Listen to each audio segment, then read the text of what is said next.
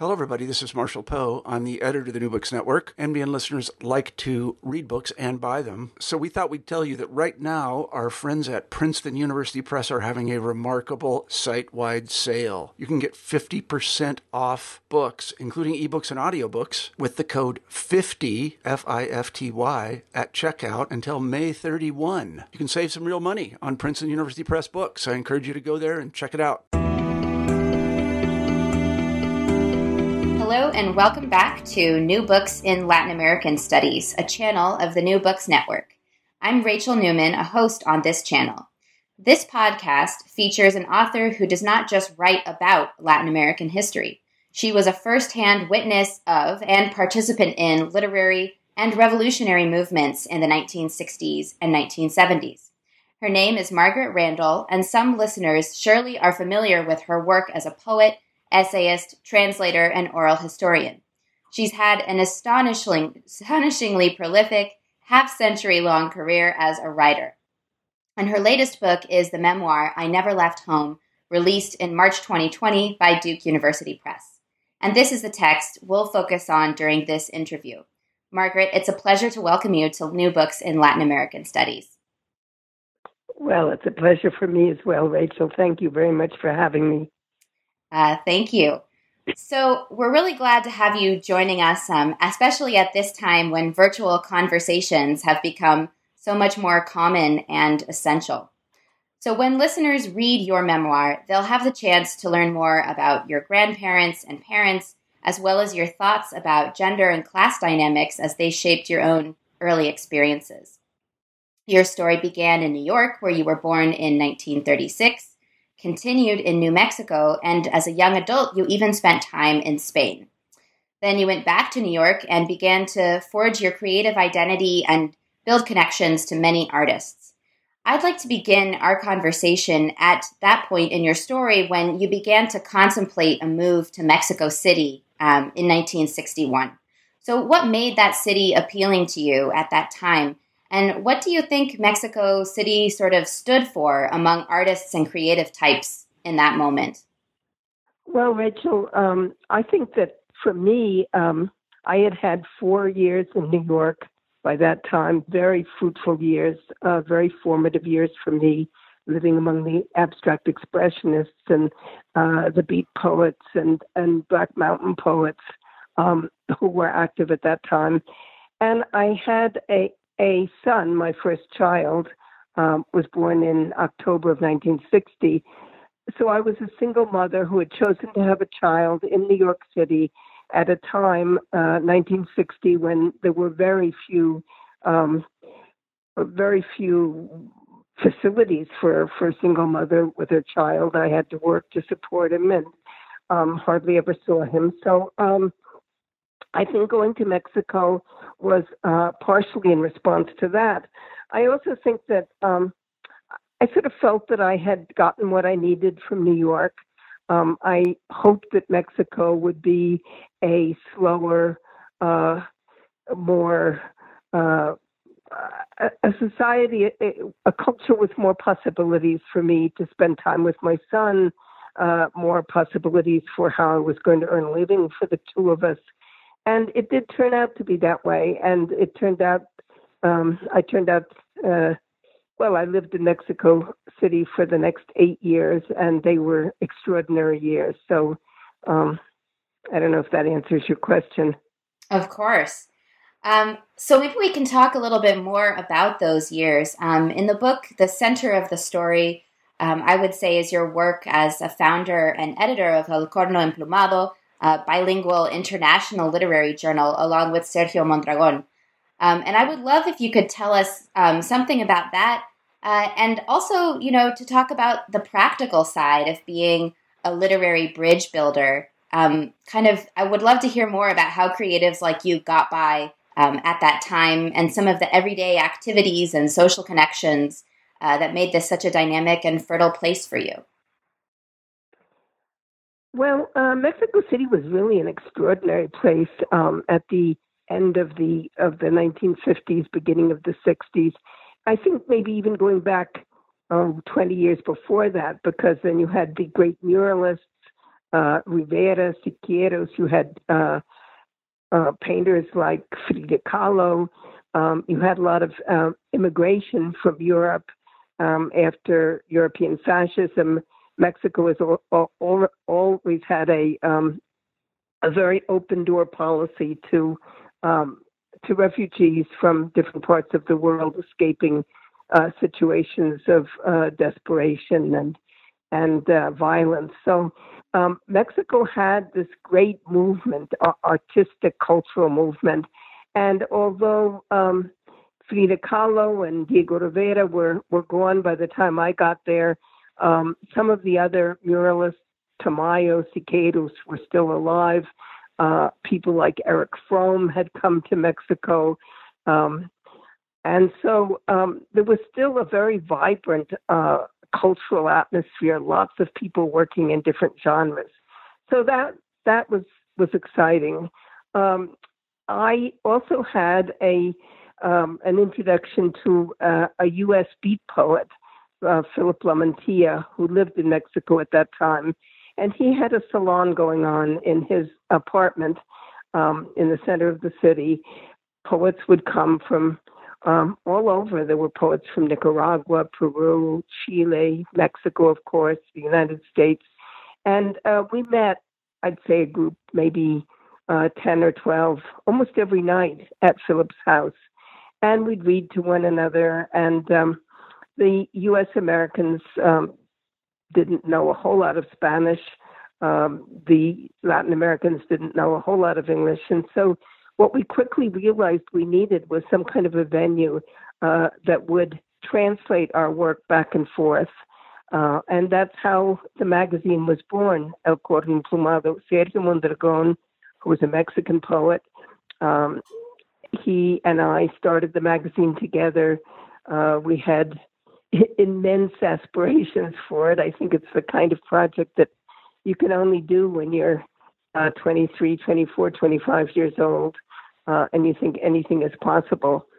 But it was possible, and when I look back on it now, it, it really is quite ex- extraordinary that we were able to sustain this magazine, which averaged two to three hundred pages an issue, came out punctually every three months for eight years, and um, published. Before it was finished, uh, over seven hundred poets and writers and artists, visual artists from uh, more than thirty countries. So it was a great project. Um, it's uh, it still uh, sounds in the world today. We published really some of the, the most important or most exciting new work of that era. And um, I think that that was what sort of anchored me in Mexico. Could you tell us a little bit more about um, how the publication was able to sustain itself financially and kind of how you went about um, doing all the logistics of getting the material, printing things, distributing it at that time? Sure. Um, we, uh, of course, nobody believed we were going to do it. So the first issue was uh, difficult uh, until we really produced that first issue and people realized that we were serious. Um, we we got money for the first issue from friends, from family. Uh, we had a little poetry reading um, to benefit the magazine. We didn't make much money at it, but um, and and we went around to uh, different uh, agencies of the Mexican government. Uh, Mexico has always been a country that has really sustained the arts. And so Bellas Artes, uh, the Ministry of Education, the Ministry of of uh, the presidency, of uh, the universities, and so forth and so on, they all are um, willing to provide money, provide advertising. Uh, and that's how we uh, raised the money for the first issue and actually for all the issues um, after that. I mean, that was our main source of income always was um, sub- uh, subsidies from the Mexican government. Uh, we did sell subscriptions as well. Uh, we sent to bookstores around the world, uh, but, you know, very few of them paid us. So uh, we had lots of benefits, and people had benefits for us in different countries. As the magazine grew, it became a sort of necessity to people in the in nineteen sixties. uh, people depended on it and they wanted to help it. And so uh, poetry readings were held in New York and San Francisco and in uh, Buenos Aires and um, Amsterdam and so forth. And people, you know, poets would get together and send us the proceeds from those events. So um, that's how we financed the magazine. It was always sort of touch and go. We didn't take a salary, of course. And um, basically, Sergio and I did everything together. It sort of became our life. We also fell in love. We, we were married. We had two children, in addition to my son, who was born in New York. And um, so we... Um, You know, we did everything from solicit the manuscripts, do what translations we could do. Sometimes we farmed out translations. Uh, we uh, we proofread. We we took the, the copy to uh, a small print shop.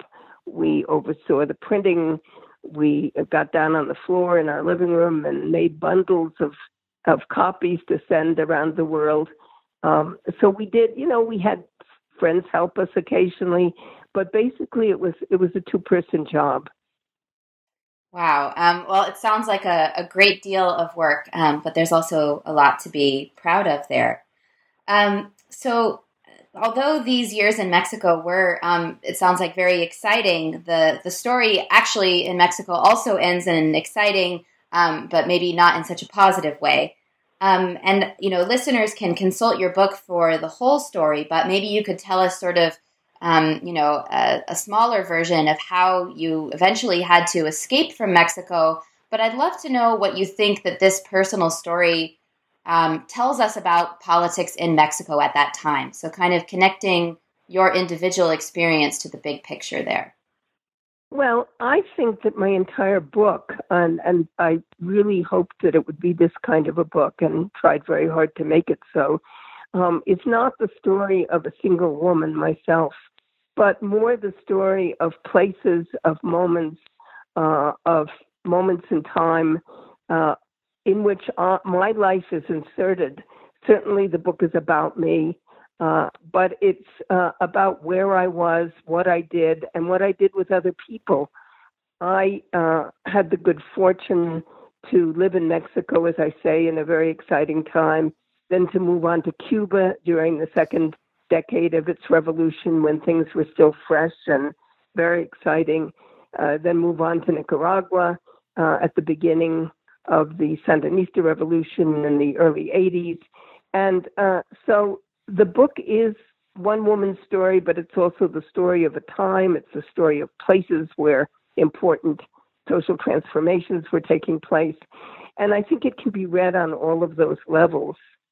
Uh, to get to your question about uh, how the magazine ended, yes, I, I had mentioned, of course, that uh, Mexico uh, supports the arts, and uh, that's true, but it only supports the arts uh, insofar as those arts don't threaten the uh, structure of, of Mexican society, so that um, the Mexican government, different agencies of the government were perfectly willing to give us money for the magazine uh, while we were talking about the Vietnam War, while we were talking about the civil rights movement in the United States and so forth.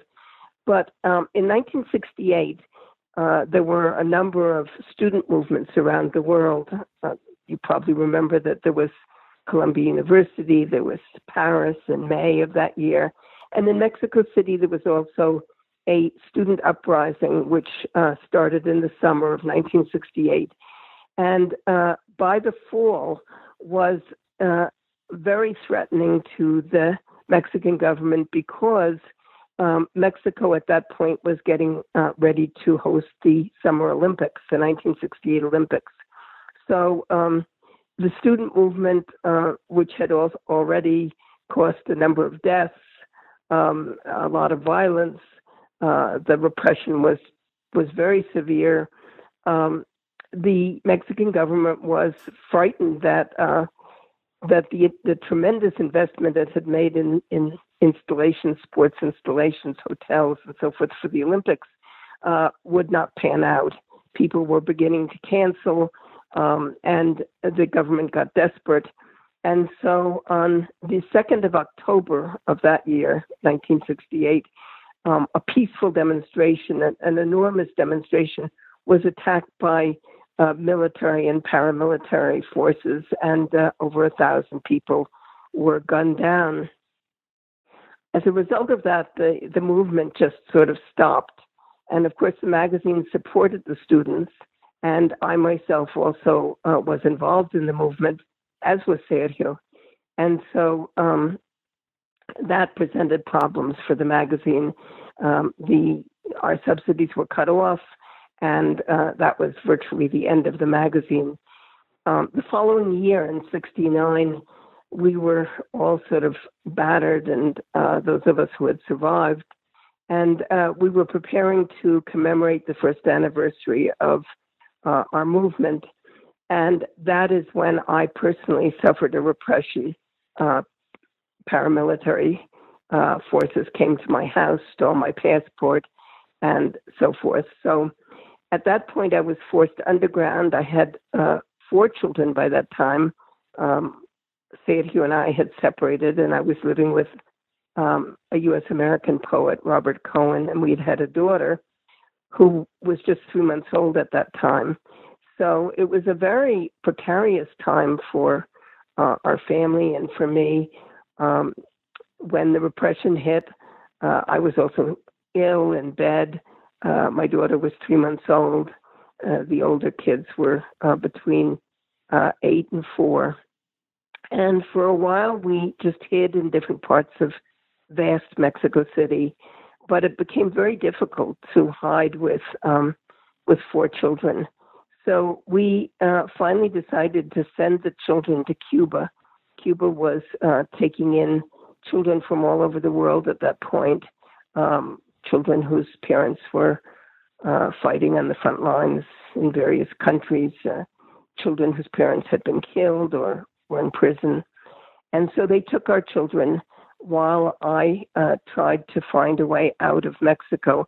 And indeed, one of the most interesting chapters, I think, or exciting chapters in the book is the one I call Escape, uh, where I describe how I eventually escaped from Mexico and managed to uh, get to Cuba, uh, catch up with my children after about three months. Uh, I won't tell the whole story because I want people to, to read the book, but uh, I will just say that uh, that that That escape via Czechoslovakia from Mexico to Czechoslovakia and to Cuba was um, was uh, pretty nerve-wracking, but ultimately successful. And so in October uh, of sixty-nine, I was able to rejoin my children uh, in Cuba, and we lived there for the for the next eleven years. So um, maybe moving forward to um, that period of your life in Cuba. Um, what I found really interesting is that you say you've, you know, you've written about this time um, before in, in other books, uh, but that it's it's a good moment to sort of revisit it. And you note that some of your ideas about the Cuban Revolution and sort of um, where it was in that moment have also changed over time. So could you just sort of recreate for us how you viewed the revolutionary project during the time when you actually lived in Cuba, and then maybe something about how your ideas have changed since then? Surely. Um, well, when I got to Cuba, of course, I was uh, extremely grateful to the Cuban government, to the revolution, for having taken my children in and um, and treating them so sensitively and wonderfully until I could get there. Uh, and I was incredibly impressed with um, the revolution as a whole.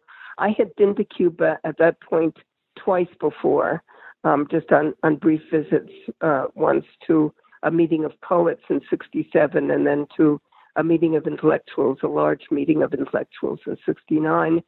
Uh, but I, uh, and, and it was the first time I had ever lived in a socialist country. And so I was extremely interested in what that meant in terms of changing people's lives. I had, I was a recently, um, uh, I should say, I, I recently Um, had found feminism too, uh, had discovered feminism. And so it was particularly important to me to um, try to understand the difference that the revolution had made or not made in women's lives. So I dedicated the next several years to interviewing women, to writing about women in Cuba, to asking them how the revolution had changed or not changed their lives. And of course, having four children was also a way of uh, understanding um, the revolution from the viewpoint of my children, from their educations and so forth. Um, and then I worked, you know, like like anybody else, um, at a job in a publishing house. And so I had that that experience as well. Um, the in, I think the Cuban Revolution during its second decade was uh, a particularly marvelous place. I refer to those years as the revolution's glory years because uh, although there were problems, there were there was always a sense that we would solve those problems together. And um, one wasn't aware of, of, of the corruption that came later, of some of the um, real structural problems that Cuba has had, that the revolution has had. Uh, I should say that I still am a great supporter of the of the Cuban Revolution, but I'm more critical uh, than I was at that time. And so although I had already written a book in two thousand nine, uh, just about my experiences in Cuba, I had quite a bit more to say uh, when I when I started writing the Cuban chapter in this book. And uh, I've also been to Cuba um, once, twice, sometimes even three times a year over the past several years. So I have a sort of ongoing contact with the country, with my friends there, with what's happening. And so I think that um, as someone who lived there for eleven years and then continues to visit and continues to be alert to the changes, both both negative and positive, um, I was in a unique position to to add to what I had written previously. Um, I also really enjoyed the part of the chapter where you talk about learning photography in Cuba, um, and I really also appreciated all of the photographs throughout the book that you that you took. Um, could you tell us something about that? Yeah, well, I I came to photography late. Uh, I was in my my forties, mid forties, when I decided to apprentice to a, Cuba, a wonderful Cuban photographer named Ramón uh, Martinez Grandal. We referred to him as just as Grandal. Uh, he took me on. He uh, uh, let me apprentice to him, and he taught me um, everything he knew, I guess. And uh, I, I, I was uh, working, just beginning to learn photography. I think I was motivated by two things. One, um, I was looking for a language um, that would be sort of universal. You know, I, I write poetry in English. Um, I write in English, although I have written uh, oral history books and some essays in Spanish. Uh, I mostly write in English. And um, so uh, my own children, some of them couldn't really read what I was writing. So I was looking for a language, and photography became that language, the language of images. Uh, but I was also working at that time for a cultural magazine at Cuba's Ministry of Culture called Revolución y Cultura. And I would be sent out on these um, jobs to do a story about oh, a poetry festival or um, some kind of an event, a theater festival or whatever, um, in some city uh, on the island. And they would send a photographer with me. And I wasn't always thrilled at the images that the photographer uh, captured. So I sort of had this urge to to do my own photography. And I, I think those were the two things that motivated me to learn. I did move on to Nicaragua um, after having only spent maybe three, four months with Grandal uh, learning photography. So um, when I got to Nicaragua, of course, I had to uh, teach myself a lot. Uh, the learning process hadn't ended by by any means. And and when I talk about the learning process in terms of photography, uh, we couldn't go to a to a photo store and, and buy neat little yellow packets of powder that we could make into developer and fixer and so forth. We had to mix our own chemicals. Uh, we had to go to compound pharmacies to get the uh, ingredients and so forth. So it, it was a whole other experience than I think someone has, for example, in the United States who um, is learning photography. Yeah, maybe a bit more artisanal, sounds like. Um, Very much so. Well, since you've mentioned um, Nicaragua, maybe we could um, move forward to that part of your life. Um, and this is a chapter that I think begins with, um, you know, uh, great hope, maybe optimism, and and then ends kind of on a very painful note. Um, could you tell us more about your role as a cultural worker in Nicaragua and what your experiences there showed you about, you know, sort of who the Sandinistas were um, once they came to power? Yes, I met a great many of the Sandinistas in Cuba um, just uh, prior to their coming to victory in their country. Um, I had written a book in nineteen seventy-five, or it was published in seventy-five, um, uh, an oral history of a Sandinista woman. And so I got to know um, a number of Sandinistas, of the early Sandinistas, and some of them became close friends. And And then Ernesto Cardenal, who recently died, the great Nicaraguan poet, uh, I had known him since um, our time in Mexico. He was one of the poets uh, who would come to Philip Lamantia's apartment and and who was uh, involved in the beginnings of, of the magazine. By the time um, the, the uh, Sandinistas won, uh, he had become the first minister of culture. And one of the first things he did was invite me to Nicaragua to uh, write a book about Nicaraguan women. I had uh, published several books about Cuban women at that point, and he wanted me to interview Nicaraguan women and and uh, explore what that experience had been like uh, for them. So I did that. I went uh, very soon after the victory. The victory was in July of seventy-nine, and I got there in September of that year. And uh, spent about three months uh, traveling the country, interviewing women, uh, brought all my material back to Cuba, spent most of uh, nineteen eighty in Cuba writing the book, which turned out to be Sandina's Daughters, actually one of my books that has been, that has had uh, most success, or or at least uh, most most copies in print. And um And then I decided that I wanted to return to Nicaragua to live there for a while.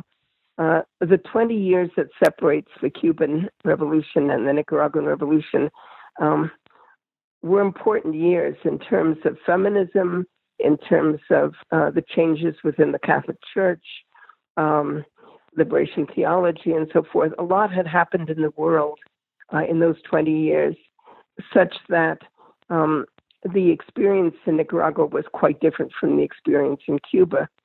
And I was eager to get in on the ground floor of a revolutionary experiment and um, try to understand what that was about. So I moved to Nicaragua at the end of nineteen eighty, lived there for four years, and um, did uh, quite a few exciting things. I worked for a year in the Ministry of Culture, and then I went on to work in Nicaraguan media, which was a particularly interesting job because at that point the Sandinistas were trying to uh, change um, the uh, change the the texture of media, radio, T V, and print media in the country, change the values um, and so forth. So that was a very interesting experience, trying to figure out with other people how that could be done. Um, I think that Um, Those years were extraordinary, uh, mainly because uh, the Nicaraguan Revolution was new. It was um, uh, it was transparent. Uh, very, very exciting things were happening. I left um, at the beginning of eighty-four to come back to this country, and um, as you know, the um, Nicaragua went through several Um, governmental changes since then. The uh, right uh, won at the polls in nineteen ninety, so the Sandinistas were out of power then, and then a series of right-wing gov- uh, governments took over. And uh, finally, uh, the Sandinistas, at least the Sandinistas in name, uh, returned to power. And today you have uh, a government in Nicaragua which is Um, which is Sandinista in name, but um, very, very far from what that that movement was like when I lived there in the early eighties. Uh, it's become totally corrupted. Um, the president, Daniel Ortega, and his vice president, who's also his wife, uh, Rosario Murillo, have sort of um, taken the country over as their own personal fiefdom. And um, especially in the last two years, um, there's been a protest movement, a, a, a popular protest, protest movement. Many people have been killed, uh, many imprisoned and exiled. And um, the country is really in the grips now of, of what I would call a dictatorship. So it is a sad, a sad moment for Nicaragua, very sad. And uh, perhaps especially for those of us who remember what it was like in the early eighties. Could you actually um, tell us a little bit more about sort of everyday life and the mood on the streets in those early days of the revolution? And I would also be curious to hear about um, similarities and differences between, you know, sort of everyday getting by in Cuba versus Nicaragua. Well, the the the experience in both countries, the day-to-day experience, was very hands-on. Uh, I think that's the the term that best describes it. I mean, I can remember in Cuba, for example, uh, we all had rationing so that, uh, so that, you know, everyone would get enough food, but, but um, not more than what there was. And I can remember going out on, on uh, Friday afternoon after work and, and picking potatoes in, in the fields around Havana. And then Monday morning, seeing those potatoes show up in our grocery store. So that kind of thing where cause and effect is very palpable, and um, there's a problem, there's a shortage, there's a, uh, something that needs fixing, and it gets fixed. You know, people put their heads together. There were um, mechanisms uh, through which uh, people could really shape their lives, and uh, that was true in Nicaragua, too, in those early years. Um, it was different. Um, the, as I say, uh, the Cuban Revolution, of course, was run by the Cuban Communist Party, which was part of the international communist movement. Um, the uh, Nicaraguan Revolution, the Sandinista Revolution, was not a communist revolution, um, and the Sandinista Party was not a communist party. So it was more, I would say, a nationalist party uh, with vestiges of socialism and so forth. So, um, You know, the, there were differences of, of of that type. There were also differences for women, enormous differences, because, as I say, uh, between nineteen fifty-nine, when the Cuban Revolution came to power, and nineteen seventy-nine, when the Nicaraguan Revolution came to power, um, those twenty years throughout the explosion of uh, the second wo- uh, wave of feminism internationally. And so, whereas the word feminist was a sort of dirty word in Cuba, uh, during the years that I lived there, um, feminists were seen as people who who would who were too extreme, who would divide the working class, et cetera. In Nicaragua, um, feminists were running uh, huge uh, aspects of, of the country. So, um, so you know, there were those differences, and, and I think another difference that's interesting is that in Cuba, uh, all indigenous life had been wiped out. Oh, centuries before. Um, but in Nicaragua, there was a tremendous indigenous presence. There still is on the Atlantic coast, Miskito people and Suma people and Rama people. So, um, so that also uh, had its input and, and effect on the revolution. Uh, so uh, there were lots of differences, uh, both stemming from time, the, the, the two different Uh, periods of time, and also from the cultures and histories of, of the two countries. Um, could you also say something about, uh, you mentioned before seeing um, the Cuban Revolution sort of through your children's eyes, and I think some of your children went with you to Nicaragua as well. Um, what what were you observing actually through their experiences, I don't know, through education or their own sort of social worlds that they created? In Nicaragua, you mean? Um, yeah, in both countries. Well, in Cuba, uh, they went to uh, very well-defined schools. Uh, by the time we got to Cuba, um, Cuba was well on the way to developing an education system that worked for them. Uh, my three older kids were uh, becados, which means that they uh, were in school from uh, m- from Sunday night to uh, Friday afternoon. They only came home on weekends. And my youngest was in daycare. She came home every day. Um, in Nicaragua, um, everything was more in flux. And uh, my youngest, who at that point was ten years old, when I moved to, to Nicaragua, I gave all my kids the option to come with me or to stay in Cuba, except for Ana. I didn't give her the option because she was only ten. So she came with me.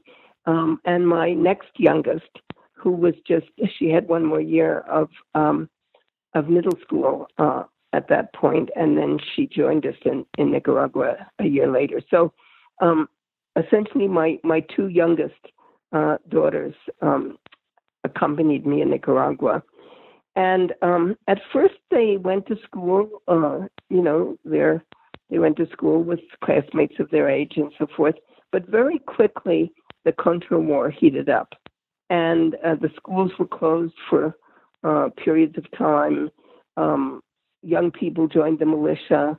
Um, so a lot of my daughter's experiences in in Nicaragua weren't so much in the classroom as they were in the militia, uh, in in in brigades of young people um, participating in the defense of the country. And of course, that was um, quite quite dramatic for kids who had come from uh, Cuba, which by that time was a very safe and and uh, solid society, to a place like Nicaragua where um, we were at war. And um, so I think their experience was very, very different in Nicaragua, but also uh, informs their lives. I mean, they're in their fifties today, and I think that both the Cuban experience and the Nicaraguan experience that the youngest two had um, is very present in the way they're raising their own children and grandchildren. Wow, thank you for sharing that. Um, I would love to ask you more as well about your work as an oral historian. Um, I think oral history is a well-known um, methodology and, and genre even now. Uh, but I don't think that was necessarily the case when you were doing some of your early work in that area. So could you tell us a little bit more about how you got into that field and, and a little bit about the nuts and bolts of how you practiced it in a time, um, you know, when recording was uh, a little bit more technologically complex? Absolutely. Yes, you're right. I got into it um, not even knowing what it was, really. I mean, the last year that I lived in Mexico, uh, as I mentioned before, I uh, discovered feminism. Uh, it was nineteen sixty-nine, nineteen seventy. Um, the first feminist uh, texts were coming from the United States and from France, and they excited me. And so um, when I moved to Cuba, I uh, was very interested, as I said before, in how Uh, the revolution had affected women's lives in particular, how it had changed their lives or perhaps not changed their lives enough. Um, the only way I knew how to, um, to to answer that question for myself was to ask the women. So I wasn't really aware that I was doing something called oral history, but I designed a project. I worked for a small publishing house in Cuba, and I designed a project uh, in which I would go out, I would travel the country, I would interview women about their lives and ask them those questions.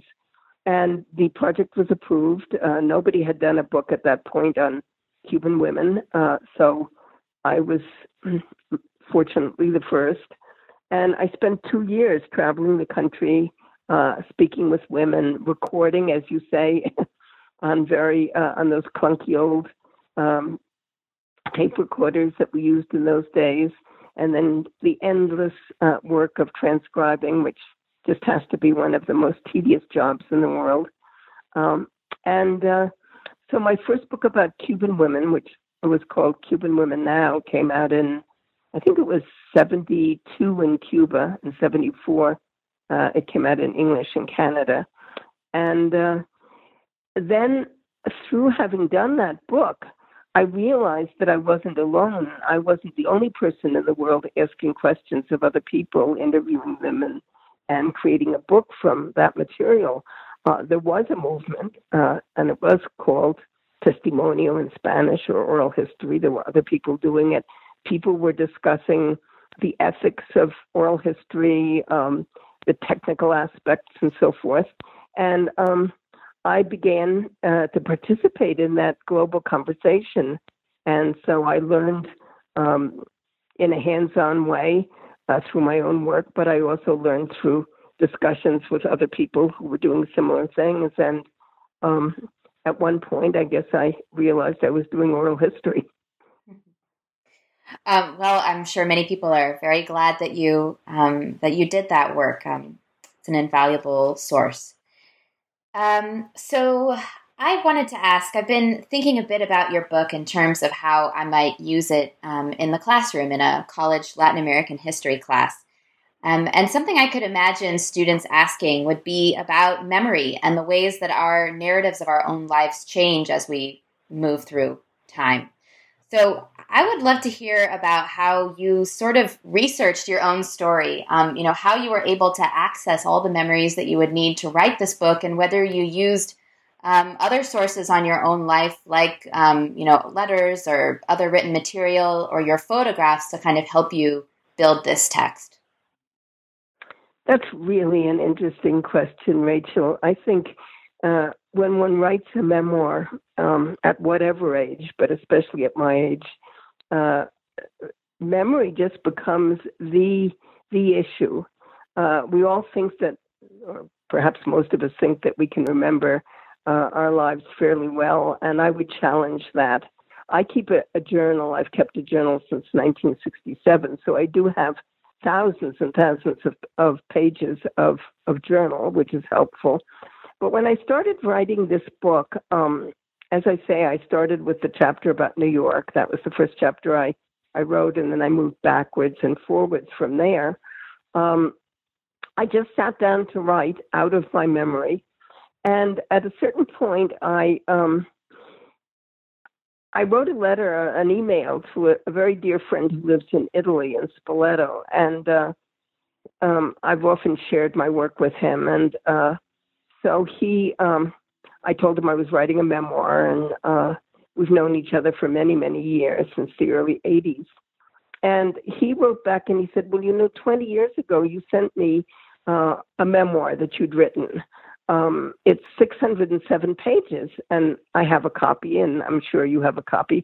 And I was absolutely stunned because uh, I didn't have a copy, but what's more, I didn't have any memory that I had written that book. So he sent me a copy. Uh, he sent me all six hundred seven pages, and I read them. And, and I, I was really, uh, I found it to be a kind of astonishing experience. Um, I recognized the book as mine. I was very glad it had never been published. I didn't like uh, the what I had prioritized in that book. It was very much about myself, uh, and I wanted to do something, as I say, much more about time and place. Uh, which I think this book is. Uh, but it was interesting to me also how um, some of the things that I was writing about uh, for the present book, for the current book, um, were, uh, I, I remembered them differently from the way I had remembered them twenty years earlier. So uh, reading that twenty years early earlier book or manuscript did help in that respect. Just it helped me situate people and places Um, in uh, a more reliable order. Uh, but I think that memory is subjective, you know, and I think it is for uh, everybody and for every memoirist. Um, you have to decide what you want to uh, to say and how you want to say it. And um, you have to deal with how you remember that. So um, sometimes it's important, I guess, to um, to capture the essence of a time and a place, and, and worry less about the exact date that something happened or uh, or who may have been at a particular event. Um, so I think that one searches for truth in memory more in its essence, um, in its meaning, than perhaps in its details. That's that's really interesting. Um, And I, I guess I'll just say on behalf of other twentieth century historians out there, I am sure that I'm not the only person who would be very curious about those journals and that earlier memoir. So I hope you've got them safe somewhere um, for future historians' they are, use. They are safe. They're uh, at the University of New Mexico um, Center for Southeast uh, for uh, Southwest Research, but the I should say that the journal, all my papers are there, but the journals have a thirty-year hold on them. So um, I will be long gone by the time anyone gets to look at the journals. Yes. Um, so for a final question, as we sort of move toward the end of this, I would love to hear what you're up to these days um, and whether you have any uh, new writing projects that we might keep an eye out for. Excuse me. I do. I have several, excuse me, I have several. Um, I have a book coming out on the fifteenth of September from New uh, Village Press in New York. It's called My Life in a Hundred Objects. In some ways, I guess it's a companion book to, to the memoir. Um, it's a book uh, literally of a hundred objects. I photograph each one of them and they'll be in full color in the book. And then I've written a text for each one. So they range from uh, the the fake passport that I bought to try to get out of Mexico in sixty-nine to um, a four thousand year old uh, clay head that um, comes from one of the uh, ruins in Mexico uh, to my first typewriter, uh, my first camera, uh, my father's metronome. My father was a cellist. Uh, so... objects like those. Um, I think it's going to be a beautiful book, beautiful um, visually as well as, I hope, interesting to read. So that's coming out in September, My Life in, in, in one hundred Objects. And then um, I'm working on a book of short essays at the moment. It's called Thinking About Thinking. Um, I don't have a publisher for it yet, so just sort of slowly working along on that. Uh, I'm also working on a, a collection of poems. This uh, coronavirus, this crisis that we're all in, um, has really, um, of course, it's kept me at home, as it has so many other people, and uh, it has um, produced a, a torrent of poetry in me. I've been writing a poem, sometimes two or three or four a day.